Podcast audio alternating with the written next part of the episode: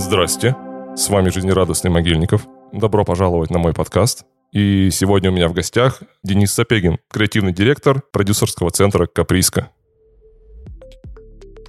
Да, привет всем еще раз. Денис, очень рад, что нашлось время у тебя ко мне зайти. Очень давно э, слежу за вашей студией, за этим уникальным проектом, который существует в нашем периферийном городе-миллионнике, что для нас не характерно. Сначала расскажи, какая у тебя должность в вашей студии, а потом чем занимается ваша студия. Ну, я креативный продюсер, я отвечаю за то, какие проекты мы берем, как мы их делаем, сколько нам за это платят. Я не только креативный, я на самом деле много функций продюсерских выполняю выполняю и управляю производством, и я управляю студией анимации.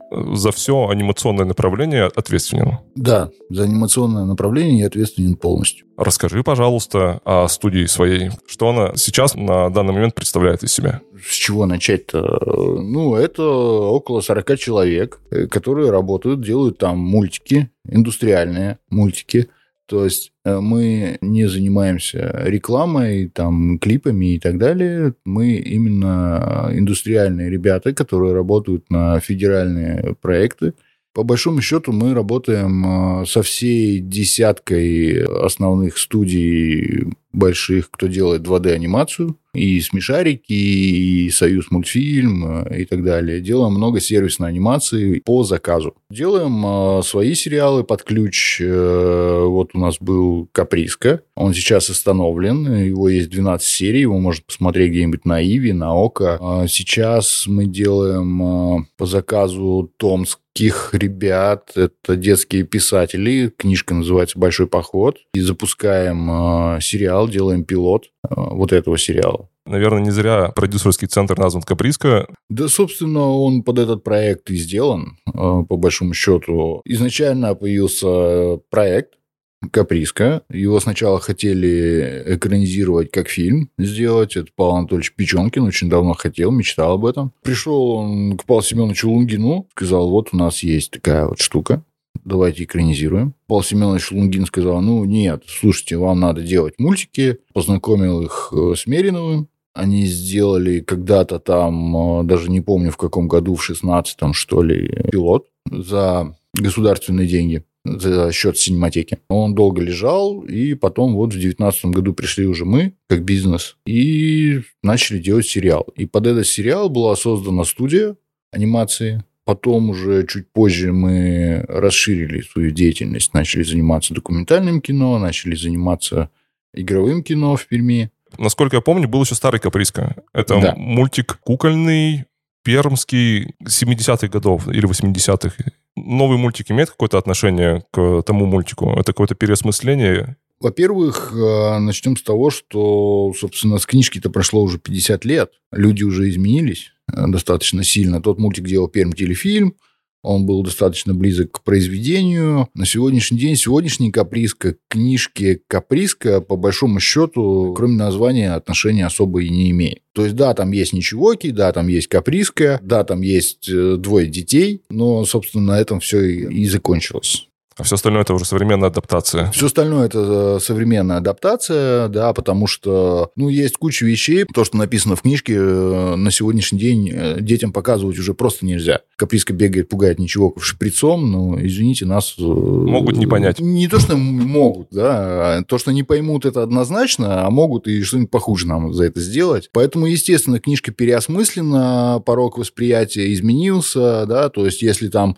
еще буквально там 15 лет назад у нас длина кадра допускалась там 4 секунды минимальная, то сегодня уже можно сделать даже секунду, и уже современные дети ее воспринимают нормально. И, естественно, все меняется, скорость восприятия меняется, куча условностей и реальность вся уже изменилась, все работает по-другому, и, естественно, что сделать сериал по книжке 50-х годов невозможно. Вот многие родители говорят, что старые советские мультики, они были добрыми, они были ламповыми. Это какое-то когнитивное искажение людей, просто которые выросли с этими мультиками? Или это действительно объективная реальность? А, слушай, сложно ответить на этот вопрос. То есть, несомненно, когнитивное искажение есть, без него никуда не деться. Трава была зеленее, небо голубее. Это понятно, это психология. На самом деле так считает не только то поколение, которое с этим выросло, а и молодежь. Да, кому там 15-20 лет, они говорят, что да, это добрые, светлые, хорошие мультики.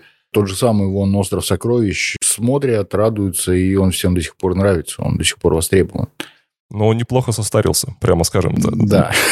Он, он, он действительно неплохо состарился, потому что он очень динамичный, он, он интересный по ракурсам. Он удерживает внимание современных детей, мне кажется, да. так вот. Да. Единственное, что, как я уже говорил, выросли темпоритмы очень сильно. И многие вещи уже для нас слишком медленные. И если посмотреть какие-то исследования по рынку, то они проводятся, понятно, чего хотят зрители, и они хотят доброго, светлого, честных героев, справедливости, богатырей. Вот это все продолжает работать по-прежнему. Когда у вас начался этот проект, получается, студии как таковой и персонала не было? Да, не было ничего. Мы на самом деле единственная в России студия, построенная на 100% с нуля есть студии, построенные с нуля, да, но там была база, какие-то люди из анимации, которые начинали ее строить. У нас не было вообще ничего, мы крупные как бы IT-компания, большинство из нас, ну, весь менеджмент у нас из IT-компании, из телекома, и мы полностью строили это с нуля, нанимая и привлекая, обучая всех полностью с нуля на 100%. Визуальный концепт у вас он вообще не про экономию трудоресурсов, потому что, насколько я понимаю, у вас сначала все слеплено из пластилина, отфотографировано, а потом заригано, насколько я понимаю, в Moho. Да. Значит, это получается региональная студия, у которой нет, условно говоря, еще персонала, выходит с идеей вот такого пайплайна сложного, прямо скажем. Как вы с этим справились? А смотри, на самом деле делать сериал из пластилина, здесь нужно дать некоего нарратива, что это такое. А делать анимационный сериал из пластилина невозможно, потому что при перелепках персонажи деформируются, и они будут постоянно меняться, искажаться, и сделать сериал нельзя. То есть можно сделать полный метр с изменением персонажа, да, а можно сделать короткометражный фильм, и сериал нельзя. Для этого нужно придумать технологию. А в России есть одна единственная студия, которая индустриально занимается пластилином. Это студия «Пластилин» Сергея Меринова. И, собственно, всю художественную часть на каприске делали они. Мы здесь заточены под технические работы и прямой продакшн. То есть мы занимаемся именно продакшеном.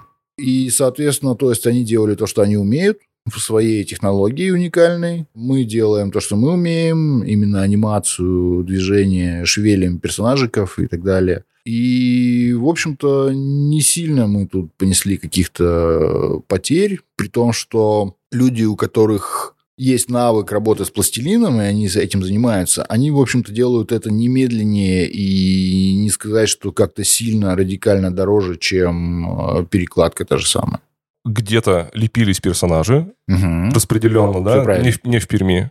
Не в Перми, они лепились в Москве. Это студия «Пилот», бывшая там находится внутри студии «Пилот», есть студия «Пластилин». Риги делали вы уже в Перми? А, риги делают риггеры, они не на всех студиях есть. У нас есть риггеры свои, но на тот момент они делались тоже в Москве. И получается, вам засетапленные персонажи с ригом, да высылались э, на анимацию, ну, под сцену, условно говоря, уже. Все правильно. Где вы нашли столько людей, которые работают в Moho? А, нигде. Мы их не нашли. Вот это хороший ответ. Мы их сами, собственно, сделали, вырастили и обучили. Вы брали студентов и натаскивали их год? Да, все именно так. Серьезно? Серьезно. Обучение занимает э, полгода интенсива, и полгода у них уходит на встраивание в пайплайн. А сколько нужно было найти аниматоров под ваш таймлайн? Мы набрали 56 человек. Так. Потом их осталось по итогам обучения 20. Так.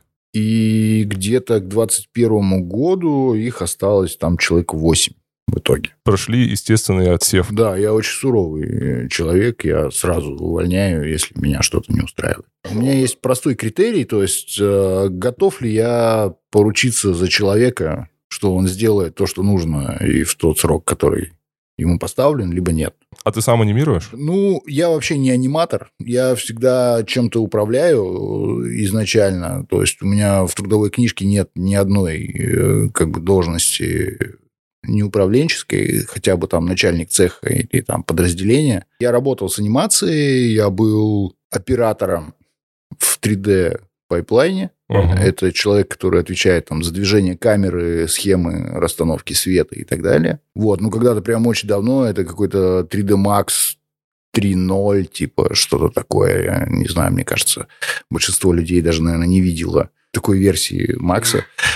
Вот, э, потом мы делали рекламные ролики. У меня был продакшн видео достаточно долго, с достаточно большой долей, как бы здесь в Перми.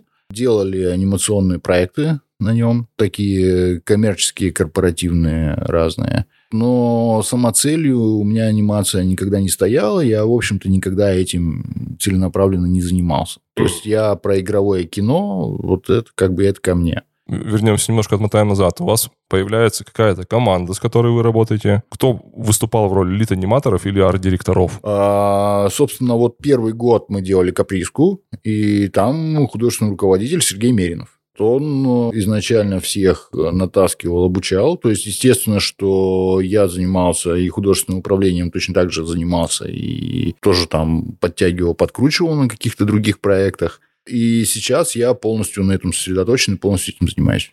Какой хронометраж общий у первого сезона Каприски? Там же серия, по-моему, где-то в районе 5-6 минут, правильно? Ну, а, в среднем 6,5, да. Первый сезон Каприски. Ну, собственно, вот мы сериал сделали 12 серий. У вас был какой-то жесткий дедлайн, чтобы да, сделать сериал? конечно. Сколько вам времени дали? А, ну, его нужно было сделать за год. Это нормально для такого? Да, это нормально. А чем обусловлен вот такой вот визуальный ряд? То есть пластилиновая анимация, потом которая заригана. Чем такой визуальный концепт обоснован? Отстройкой от конкурентов он обусловлен. Это сложная история, трудноповторимая, э, такое конкурентное преимущество, то, что никто больше в России такое сделать не сможет. Собственно, поэтому так и сделали. Плюс нужно понимать, что Каприска – это полностью меценатский проект, он не несет в себе никакой коммерческой составляющей абсолютно, и никаких задач коммерческих изначально на него не, не возлагалось, не ставилось, поэтому мы могли сделать некое такое вот авторское видение Сергея Меринова, авторский сериал «Искусство ради искусства». Спустя там, два года после выпуска «Каприски» у вас команда осталась та же, приросла? Приросла. Мы выросли два раза по два раза. Ну, то есть у нас есть задача, вот в этом году, наверное, мы так не будем делать, но вообще с 2019 года у нас задача, мы каждый раз в два раза увеличиваемся. А вы также подбираете молодых, неопытных и воспитываете? Или что-то поменялось? Что-то поменялось. Мы делаем сейчас релокации при условии, что люди в состоянии сразу работать. Вот, это как, как практика там европейских каких-то западных студий. Подождите, релокация в регион? Ну да, почему нет?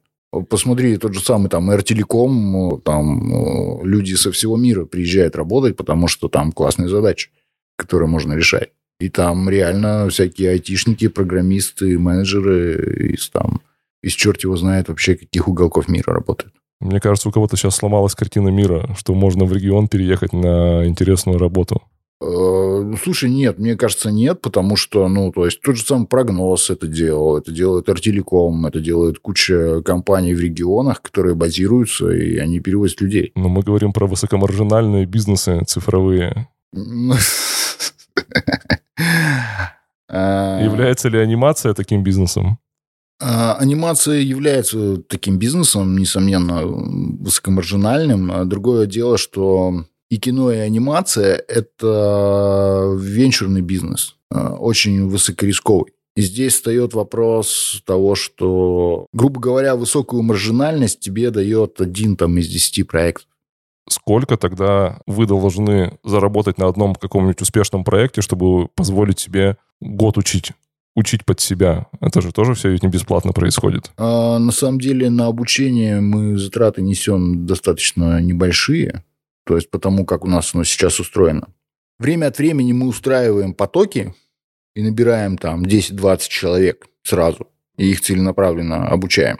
То есть здесь, естественно, расходы есть, и тем не менее они не такие, что там схватиться за голову, вот, но есть.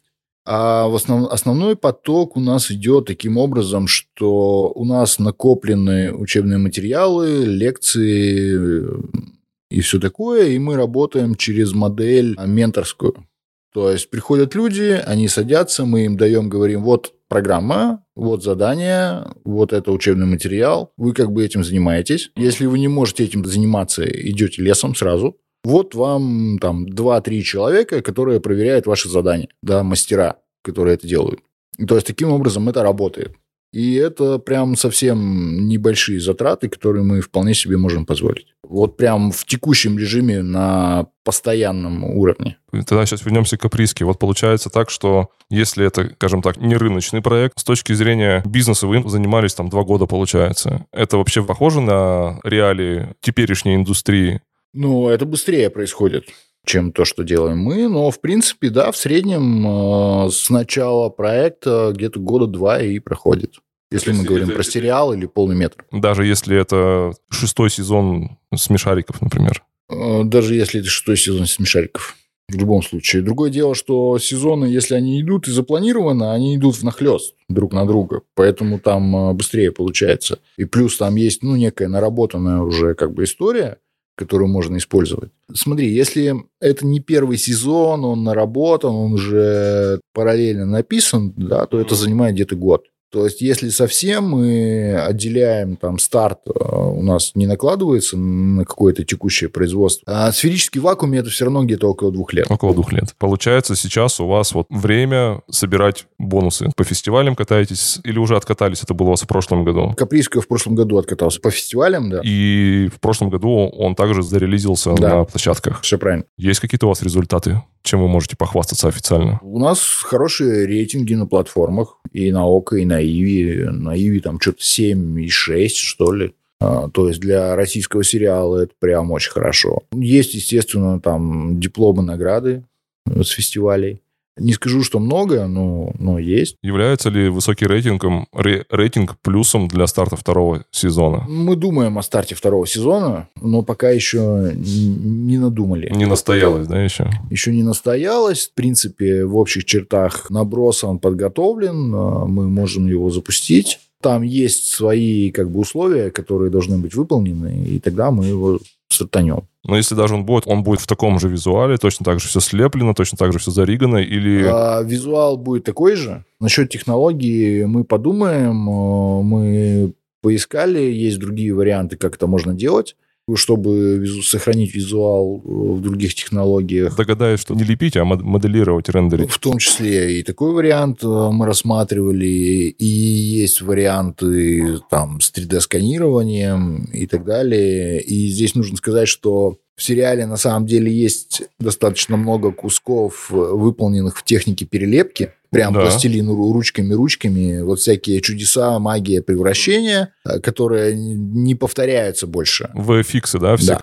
Все VFX э, выполнены именно в пластилине руками. Какие еще есть особенности существования вот подобного продакшена в регионе? А, здесь, собственно, главная особенность э, существования такого продакшена в том, что он более изолирован это сказывается на квалификациях, на росте и на, на среде, в которой мы находимся. Мы, получается, не находимся внутри индустрии, мы все равно где-то на отшибе немножко. С точки зрения проектов, э, ну, я уже говорил, да, мы работаем э, с, практически со всеми. Мы здесь ограничены только софтом. Совпадает ли софт, который используем мы, с софтом, с которым работает студия? Ну, одни из лучших в России на сегодняшний день сервисных компаний, это точно. А я даже думаю, что самое лучшее. Когда стартовала Каприска, ну, одной из целей, по-моему, выделения денег было возобновление традиций пермской анимации. Угу. Как ты считаешь, эта задача была выполнена? Ну да, несомненно. Мы создали индустриальную компанию в регионе с нуля.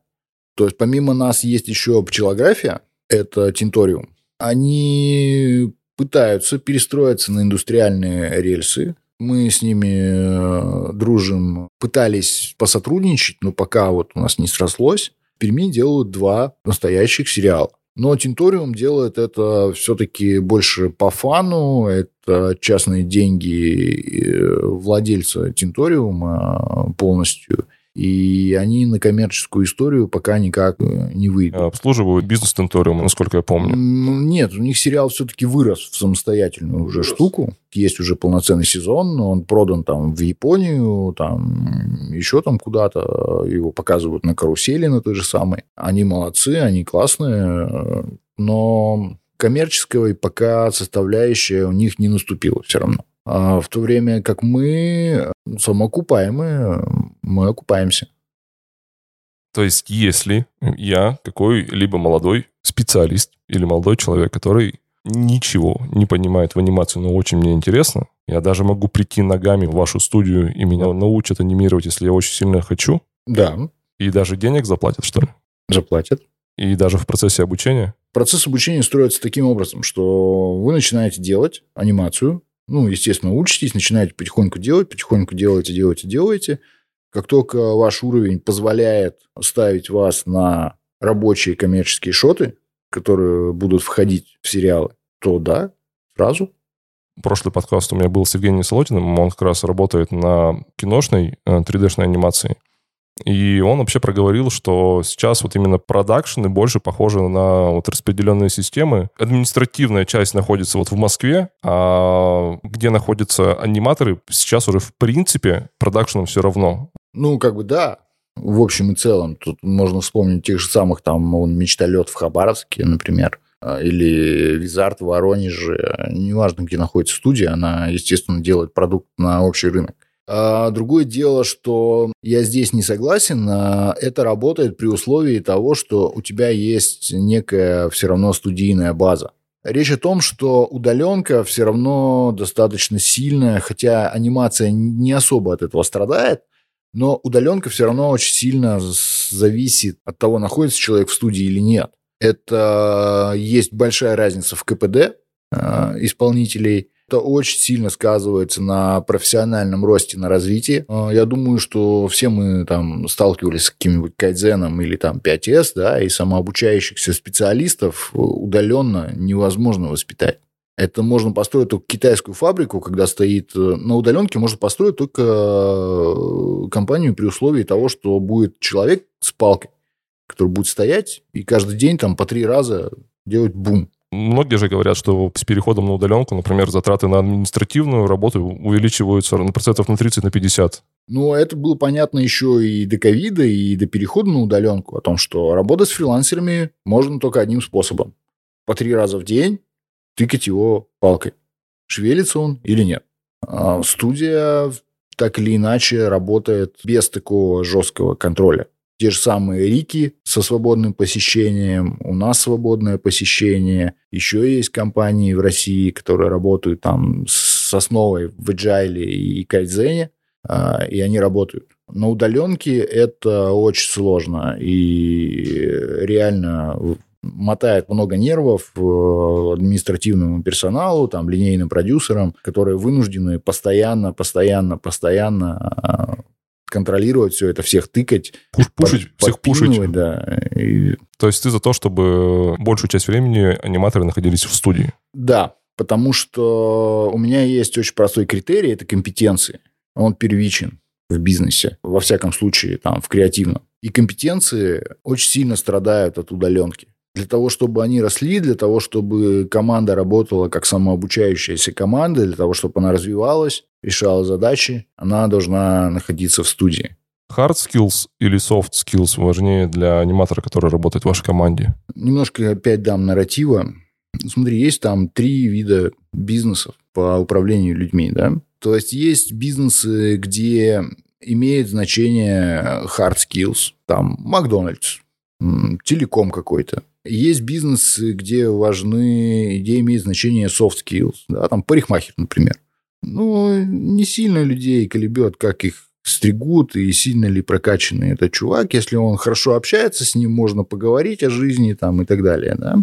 Или там какой-нибудь когнитивной терапии. И здесь возникает вопрос того, что если у тебя бизнес построен на хард-скиллах, ты можешь очень быстро менять людей. Обучить чувака, который прокладывает кабель, может там за две недели. Чувака, который жарит котлеты, можно обучить за две недели. И достаточно дешево. То есть обучить аниматора занимает год. Меня больше волнует ценность специалиста. Меня не интересует ценность людей, каждого конкретного человека. Это очень дорогие специалисты. Их долго и дорого обучать. Поэтому здесь возникает вопрос, что soft skills меня как раз здесь не очень волнует, с одной стороны, а волнует hard, но при этом меня волнует хард очень высокого уровня. То есть мне нужны серьезные специалисты, которые могут делать хорошо и качественно. Это очень сложное производство, оно входит в двадцатку самых сложных производств, я всегда это говорю. Здесь такая двоякая история. У вас есть ограниченный ресурс, мы находимся в регионе. Это не ограниченный ресурс, ресурс он все равно не ограниченный. То есть я могу обучить как бы этих людей, там еще что-то. В принципе, художественные специальности сейчас очень сильно сокращаются. Если мы посмотрим, да, там и на ПГУ, и на э, политех, и так далее, и везде дизайнеры, художники, их все меньше, меньше, меньше становится. Даже в Институте культуры их становится все меньше и меньше. Все, все хотят зарабатывать деньги, никто не хочет заниматься искусством. И людей, которые готовы приходить и там, обучившись на какого-нибудь живописца или художника, найти какую-то нишу, которой они смогут зарабатывать деньги, это всем интересно, и это нормальная возможность. Плюс э, аниматоры – это все-таки актеры. Проще актера обучить э, хардам, чем аниматора актерскому ремеслу. Показывает практика, актеры очень хорошо вливаются в эту историю. И, ну, то есть, повторюсь, здесь такая двоякая штука. То есть, с одной стороны, мне нужны харды, но высокого уровня. А soft skills мне как бы не очень важен, потому что у нас есть такие прецеденты, когда каких-то токсичных людей мы просто уводили там на удаленку и говорили, ну, ребята, давайте, вот сидите дома, работайте там, мы как бы точно так же вами там даем вам задачи, вы их делаете, но это снова сказывается на росте профессиональном. А что с конкуренцией за аниматоров? Чем вы удерживаете ребят? Все примерно плюс-минус одинаковые по рынку. То есть мы такие же, как и все средние по рынку. Плюс э, давай понимать, что, допустим, если ты в Москве зарабатываешь 100 тысяч, то это копейки. Да? А в Перми 100 тысяч – это нормальная зарплата. Белая? Белая. Мы полностью белые. У нас никаких И соцпакет? конвертиков нет. Нет, соцпакет нет. К сожалению, индустрия так устроена, что тут есть свои трудности и опасности. Если мы будем работать штатно, а не там не через ИП, например, а с людьми, то это будет прям очень дорого. Это будет дороже, чем у канадцев. У вас, как а, компании, которая находится в регионе, да, мы чуть подешевле, является это конкурентным преимуществом для федеральных продаж? Мы не чуть подешевле. Чуть мы подешевле. вообще ничуть не подешевле. Мы одни из самых дорогих в России. А уникальное торговое предложение вашей студии какое? Вовремя и качественно. Смысл в том, что была у нас одно время такая дискуссия, если кто-то помнит, три кружочка такие друг на друга накладываются, и кигай называется. Дизайнеры очень любят этим оперировать, говорят, что вот тут типа быстро и дешево, быстро и дорого, да, а вот в середину невозможно попасть. Вот смысл в том, что успешный бизнес – это тот бизнес, который нашел, как сделать быстро, качественно и дешево. Это вот пример Макдональдса 100% э, попадания в этот гигай. И если мы посмотрим любой успешный бизнес, это всегда попадание вот в эту середину. Это только ленивые дизайнеры говорят, что быстро, и дешево и качественно нельзя делать. Весь смысл бизнеса в поиске того, как сделать это быстро, дешево и качественно. Мы как бы делаем вовремя, качественно, по средней цене по рынку. Рынок у нас в России сформирован, и все да. примерно понимают правила игры. Да, конечно. То есть у меня там есть большие таблички, где, что, в какой компании, сколько стоит, какой специалист, сколько за это платят. Я вполне себе очень четко все понимаю. Тогда давай поговорим про те проекты, которые вы ведете сейчас, потому что это тоже очень интересно. Насколько я понимаю, у вас есть два вида проектов. Первый — это когда вы делаете свой креатив, то mm-hmm. есть это да. то, то, что вы сами придумали, то, что вы сами спродюсировали, то, что вы сами рисуете. И что-то вроде аутстафа, я правильно понимаю? Или аутсорсы? Э, слушай, ты меня какими-то нерусскими словами а, сейчас понял, ладно. Давайте сейчас. Я сейчас тоже могу опростоволоситься. Ну, аутсорс — это когда вы берете на себя задачи других продакшенов, но решаете это административной частью вашей, а аутстав — это когда вы просто отдаете ваших сотрудников под административное руководство другой компании. Мы всегда составляем административную часть у себя, Так. То есть э, нам, грубо говоря, приходит пакет на спринт, и мы уже сами его внутри себя управляем, э, оперируем и так далее. В разной степени администрирования, но оно есть всегда.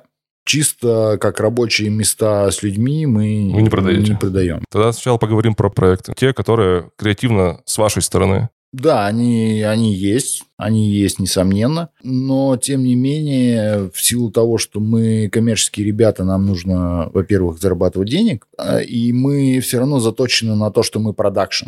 Мы не, не заточены на дистрибуцию, например, или фандрайзинг. И у нас нет этих сегментов, поэтому нам немножко сложно. И наши творческие проекты, они все равно работают таким образом, что это какой-то заказ просто под ключ.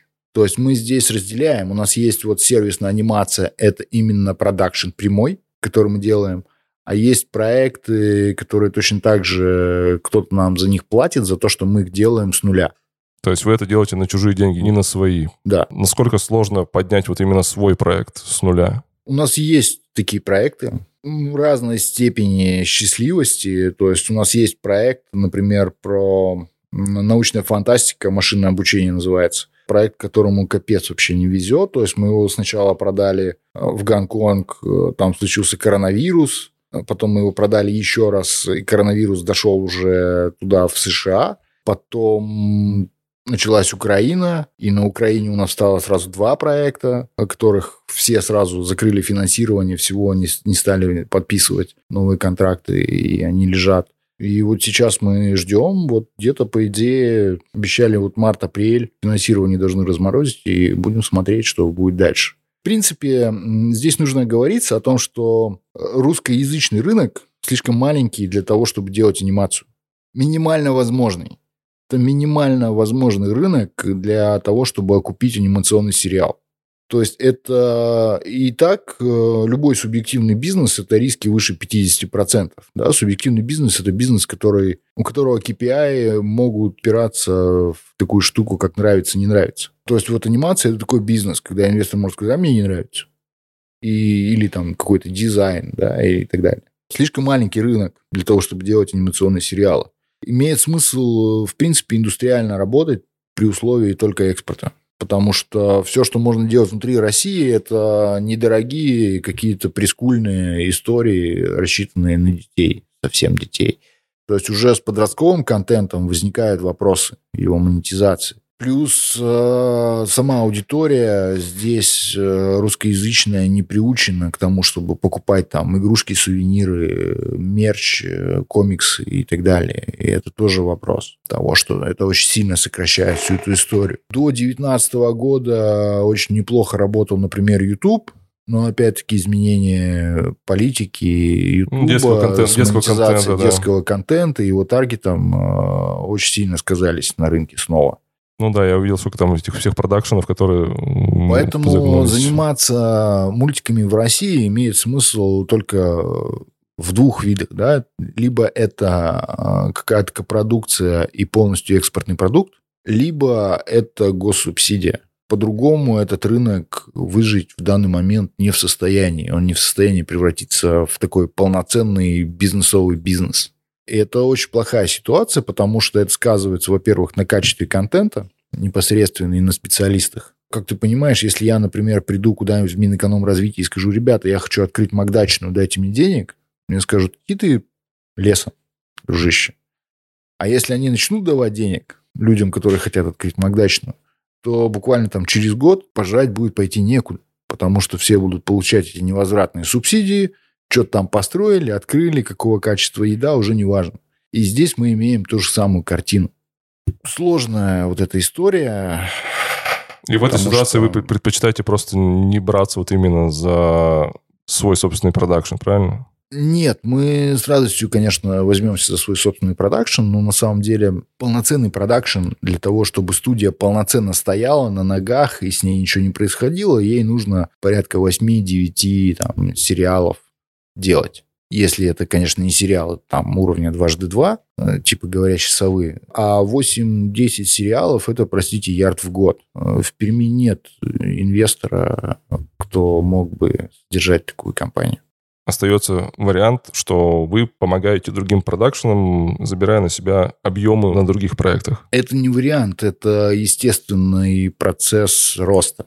То есть мы накапливаем скиллы, накапливаем базу, накапливаем компетенции, увеличиваем, растем. Вот до этого года мы росли количественно. Сейчас мы начинаем расти в ширину, расширять наши компетенции людей, которые у нас работают.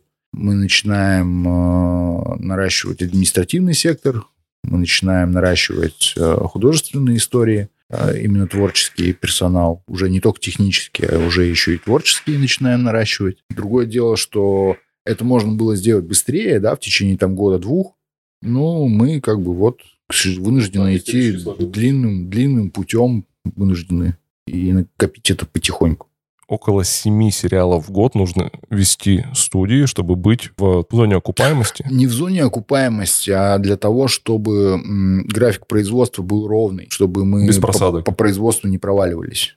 А это вопрос в загрузке людей чтобы у меня как бы люди постоянно не были не простаивали, имели постоянную работу.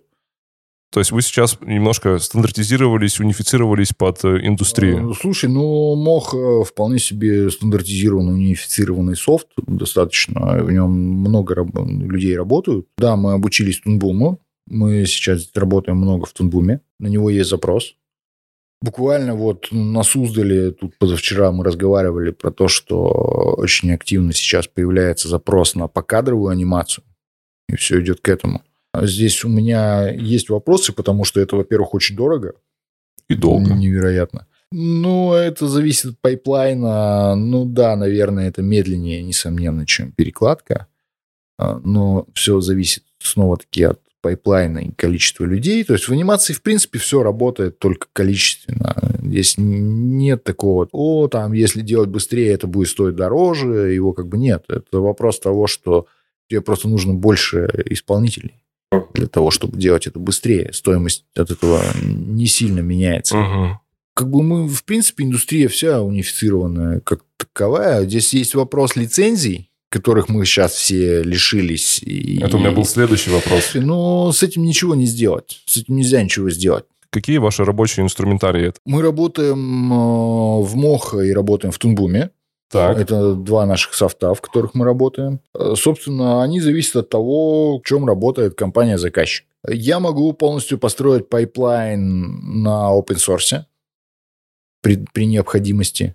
Например? Тот же самый Blender, например, тот же самый там Крита, которая позволяет все это делать. И 2D, и 3D, и звук, и монтаж, и все-все-все-все-все. Единственная проблема здесь встает – это After Effects, а, который, э, в общем-то, пока с ним ничего не конкурирует, но худо-бедно композить можно и без него. Здесь встает вопрос другой. Здесь встает вопрос того, что все равно это экспортный продукт в первую очередь. И вот здесь возникает проблема, потому что если... Тогда есть только два варианта развития событий, потому что если ты приходишь, например, там, в какой-нибудь Sony Pictures, то Sony Pictures говорит, ребята, мы готовы с вами работать, но у вас должны быть вот такие машины, вот с такими процессорами, вот с такими видеокартами, вот с таким софтом, вот с такими скриптами. Потому что у нас как бы пайплайн построен вот так. Вы не можете взять там, э, если мы работаем там на i9, поставить i7, вы не можете, потому что это будет отличаться. И нам это неудобно. Вы должны купить вот i9, вот этого поколения, чтобы работать в этом проекте. И, соответственно, встает вопрос того, что, ну, можно разрабатывать импортозамещенный софт, э, собственный софт, что угодно. Если ты продаешь готовый продукт, готовые сериалы, да нет проблем, можно работать в чем угодно. Но тогда возникает вопрос, как бы, а какая разница, в чем работать? Ты можешь построить open пайплайн и продавать готовый сериал. Тогда непонятно, зачем как бы разрабатывать российский софт. А если мы работаем в копродукции и встраиваемся в их пайплайны, то есть индустриальный стандарт, который точно так же не будет с вами работать, если вы работаете в каком-то непонятном в Якутии разработанном софте. Почему я сказал про Якутию? Потому что они лет пять назад сделали практически клон той же самой Мохи, который работает, и в нем можно реально работать и делать анимацию. И как вы проблему решили вот непосредственно сейчас с лицензией на и на Моху, и на Тунбум? Она вообще решабельна в данный момент? Нет, она не решабельна. абсолютно.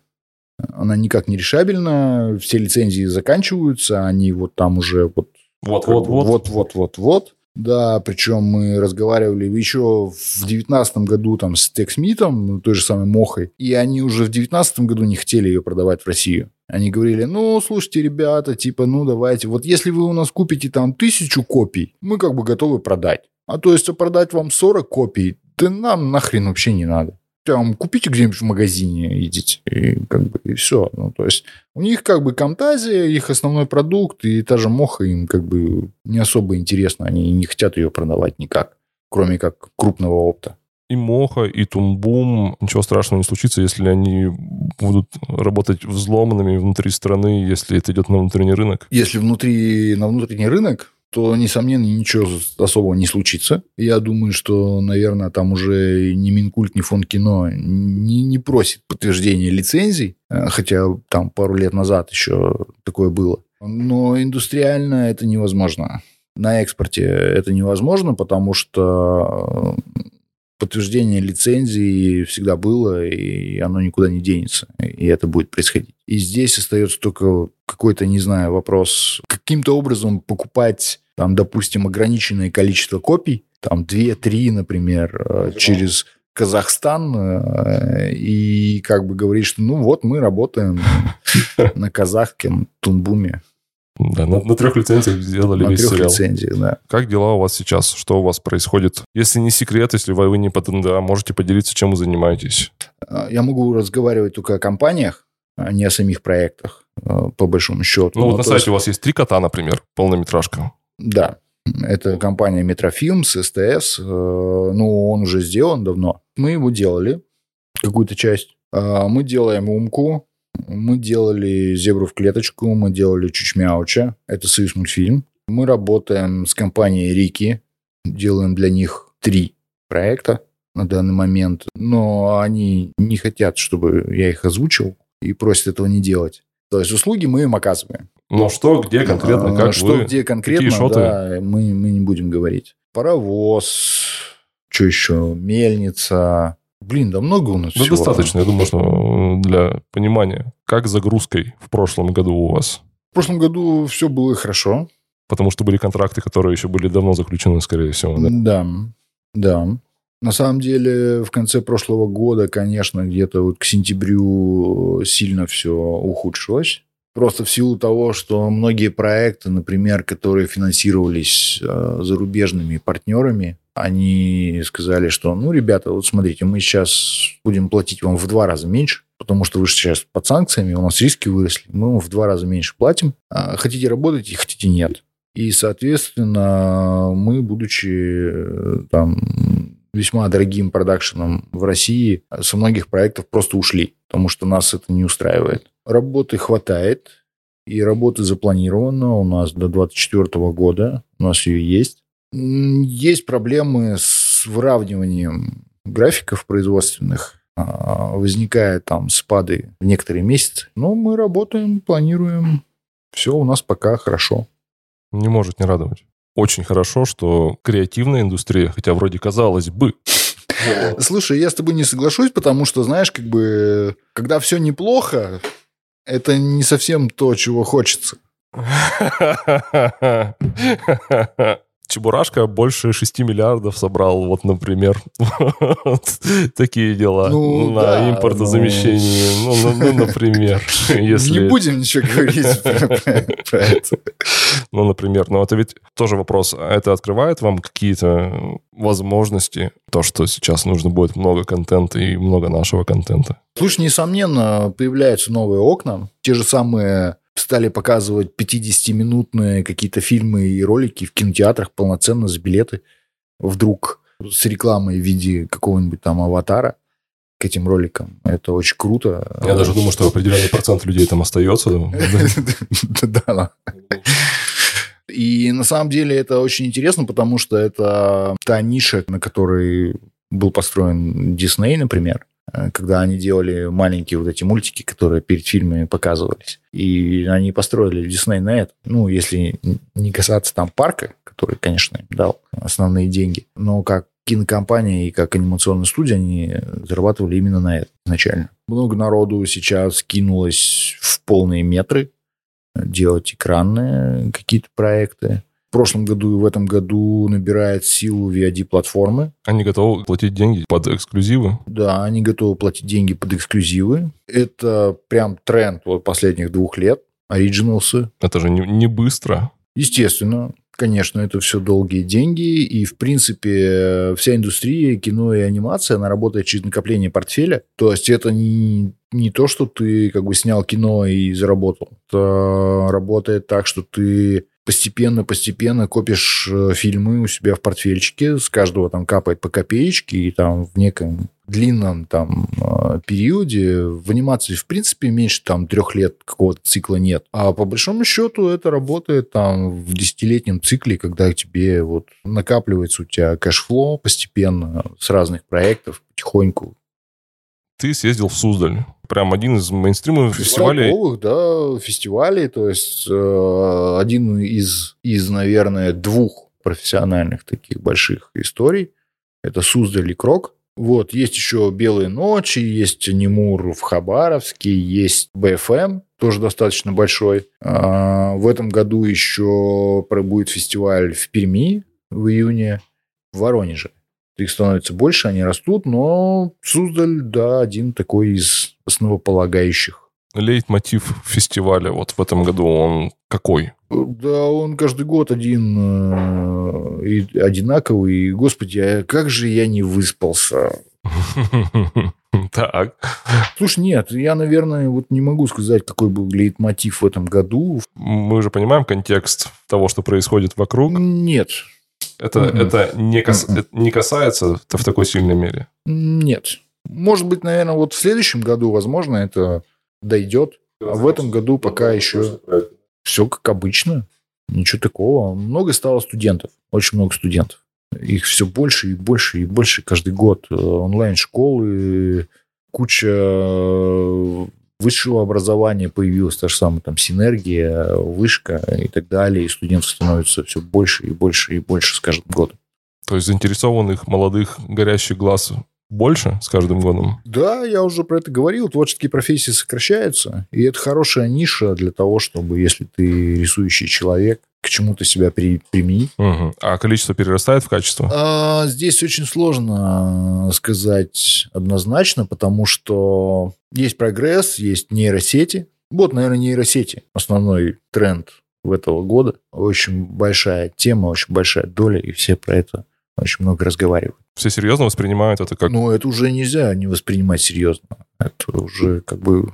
Ну, просто цифровые художники напряглись, а аниматоры... Мир уже изменился. Я думаю, что еще лет пять, и мы все будем смотреть бесконечные мультики под каждого из нас индивидуально заточенные. То есть понимать, что нейросети уже, в принципе, нами всеми управляют, всех нас контролируют, потому что та же самая любая социальная сеть, хоть ВКонтакт, хоть Facebook, хоть Инстаграм, они уже помещают нас в информационный туннель, они уже знают, что мы хотим, что нам показывать. Я уже сталкивался с тем, что, например, где-то там в тех же самых поисках найти что-нибудь, что будет диаметрально отходить от, от генеральной, твоей, линии. от генеральной линии, достаточно сложно. Если мы посмотрим, например, эксперименты там психологии и так далее, то, например, жена мужа узнает за четыре вопроса. Жена задает человеку там за ширмой, грубо говоря, вопросы. Вот ей нужно задать четыре вопроса, чтобы понять, что это ее муж. А социальная сеть, Facebook, узнает за два. И мы уже в этом живем. У нас уже как бы все. Мы просто для до нас сейчас вот этот чат GPT, э, э, это просто вот пришло осознание того, что они есть. А на самом деле они есть уже очень давно, и очень давно всем этим управляют. Применение нейросетей, когда они рисуют, например, инбитвины между ключевыми кадрами, это только самое начало. То есть скрипты есть, э, каких-то базовых действий, э, там, ходящих персонажей, садящихся на стул и так далее, они есть уже много лет. Правда, ими больше пользуются в 3D обычно, чем в 2D. 2D как бы там немножко по-другому все и посложнее. Специфичнее действия такие они, а, более гипертрофированные, но тем не менее – И если мы вспомним тот же самый сериал на Твиче 24.7, который вещался и так далее, и мы все к этому идем, и здесь, если накинуть еще нарратива о том, что в рекламных технологиях у нас на сегодняшний день, например, используется а, МРТ-сканирование, а, грубо говоря, домохозяйку кладут в аппарат МРТ, сканируют, показывают ей там... Смотрят центры внимания, которые у нее работают да, в, все в верно, подкорке. то есть там черничный пирог за 2 доллара, как бы ей ок, там, а за, за 3 доллара она уже, мозг у нее уже реагирует по-другому, и говорит, о, нет, да. И мы уже понимаем, что мы там, 2, 2 доллара можем за пирог платить, 3 уже нет. И это очень известная как бы технология, она используется и несомненно. Например, Рэй Курцвейл, это такой футуролог, известный у нас в мире, говорит, что вот в 26-27 году произойдет синергия, когда все эти искусственные интеллекты начнут друг друга понимать, общаться, обмениваться данными – и что будет после этого, да хрен вообще его знает. Вот про креативную часть не отстает ли она от технической? Потому что видел много мнений, что технически российская анимация уже очень хорошо подтянулась под э, даже мировые стандарты. Но вот есть определенные проблемы с креативом. Как вот ты к этому относишься? Определенно есть в России проблема с креативом. Есть голод со сценариями? Я бы не сказал, что голод. А, но это не тот уровень, который хочется видеть. Но, тем не менее, я, сейчас появляются очень классные всякие индустриальные э, штуки. Вот книжка, например, Талала э, недавно вышла по сценариям. Э, что-то миф в кино, что ли. Прям очень крутая, очень современная, хорошего такого голливудского уровня, сравнимая там с тем же самым там Нилом Ландау, например, можно сравнить по уровню, по подходу к работе. Очень круто сейчас вот новая компания «Газпром Медиа» ярко называется. Очень круто, мне очень импонирует. Очень бизнесовый, хороший, классный подход ко всему. Так что я думаю, ситуация меняется. Если говорить про сценарную часть, например, если говорить про режиссуру, ну, с режиссурой я не знаю. Ну, режиссеры наши работают, они работают и в Голливуде, и еще где-то. Так что здесь тоже все должно быть нормально. А государство каким образом сейчас участвует? Насколько я понимаю, сейчас будет денег больше в этой среде. С государственным финансированием происходят интересные всякие вещи. Государство, судя по всему, очень много денег сейчас вкидывает в патриотическое кино. И под это создана отдельная структура. А второй процесс, который происходит, это перевод коммерческих и разных э, проектов из Минкульта в другие структуры. Да, и фонд кино, который дает возвратные инвестиции на коммерческие проекты. И в Ири очень много сейчас переводится проектов. И в фонде кино в конечном итоге, ну, я так думаю и считаю, останется только некое кино как искусство. Всякие артхаус и прочая хтонь, которую мы тут все в России очень любим. В студии заморгал свет в этот момент. Мне кажется, нам, нам дают сигнал. Но, то есть, ты думаешь, что это не пойдет на пользу индустрии? А, так я уже говорил, индустрия не сможет без этого существовать в России. Ее не будет, она вернется к состоянию 90-х годов, когда есть там 10 энтузиастов на коленке, которые это что-то делают. Нет рынка, емкости рынка недостаточно, чтобы работать без государственных денег на сегодняшний день. Не хочется заканчивать на, на, на такой ноте. Ну, зак... ну, закончим. Ну, слушай, очень активно сейчас развиваются там э, азиатские рынки, очень активно развивается мета э, и другие как бы направления. То есть понятно, что там США, Канада, Япония – это 80% рынка. Если хорошо заработает э, тот же самый экспорт там в Азию или в Латинскую Америку, или на Ближний Восток, то, в принципе, это позволит э, индустрии существовать. А мы конкурентны в Азии с их количеством контента, который они там делают? Мы конкурентны, несомненно. Ну, потому что тот контент, который мы производим по сравнению с тем, который производят они, он достаточно качественный. Э, есть своя специфика, вплоть до того, что, например, там в той же Азии, ну, для Азии нужно специально делать контент, потому что у них там, вплоть до того, что у них другая жестикуляция, а другие модели поведения и все такое. Тем не менее, те же самые вон хабаровские «Спина к спине» очень востребован в Китае. Прям очень его там любят. И он супер хит. И они его делают. Вот второй сезон запустили. А очень много сейчас пошло туда народу. Другое дело, что Китай относительно дешевый в плане покупки контента, если сравнивать с той же там Европой, например. А во-вторых, э, нужно понимать, что Европа продолжает сотрудничать в плане контента. Не так много, не так активно, не так интересно, но продолжает. В принципе, пути, как всем выжить и как остаться на плаву, они есть. Э, не скажу, что это очень позитивно и круто, но все неплохо. Посоветуй что-нибудь из нашего отечественного посмотреть, на кого обратить внимание, за кем ты сам смотришь. Ну, слушай, ну, очень крутой вот на Суздале, например, э, победители Суздаля. Очень классные. Э, во-первых, Финик. Вполне достойный проект. Э, я бы, конечно, не сказал, что это сравнимо с Пиксаром, но сильно лучше, чем, допустим, вчера я посмотрел «Великолепный Марис», например, и Финик, наверное, будет получше, чем «Великолепный Марис». А Финик – это полный метр? Да, это полный метр. Во-вторых, у нас традиционно хороша и сильно авторская анимация. Например, Максим Куликов «Светлые истории», Екатеринбургская компания победители этого Суздаля награду там получили. Да. Прям прекрасные, отличные ребята. Буквально вчера к ним заходил на сайт. Как у них называлось там «Уважаемые пассажиры». Короткометражка у Макса очень классная, прекрасная совершенно. Вообще победители Суздаля можно посмотреть, они хорошие, правда, в этом году.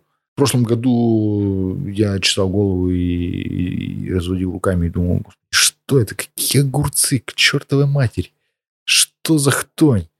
Вот, а в этом году прямо все очень классные, очень хорошие, добрые, светлые, позитивные, чудесные. Наиль Мубинов две награды получил опять-таки в Суздале со своим сериалом про овощи-зомби. «Ферма» называется. Наиль Мубинов Э, пермяк. Если кто-то не знает, это тот дядечка, который придумал того рыжего чувака «Веселый водовоз». Вот, он получил две награды, отличный сериал, посмотрите. Как минимум пилотная серия доступна, ее можно увидеть, найти и посмотреть. А где познакомиться с вашими работами? Куда сходить? Ну, то есть я говорю, что Каприска есть на Око, на Иви, он есть на Карусели, он есть на Мульте, если говорить про телеканалы. А остальное можно смотреть в титрах. На сайте? Где мы есть. Сайт, может быть? А, на сайт можно, да. Но он просто на B2C не заточен как таковой. Он больше B2B-шный. Но зайти посмотреть, что мы делаем, там можно какие-то ролики о том, как мы живем. А, это Каприска РФ русскими буквами. Велком. Денис, спасибо тебе огромное, что у тебя получилось к нам прийти в гости сегодня. Посмотрим, как мы из этой ситуации все вышли через 2-3 года. Да, я тут живу недалеко, так что мне тут, что, как бы, я по дороге на работу, с работы, как бы, могу забежать всегда. Спасибо. Да, спасибо. Хорошего дня всем.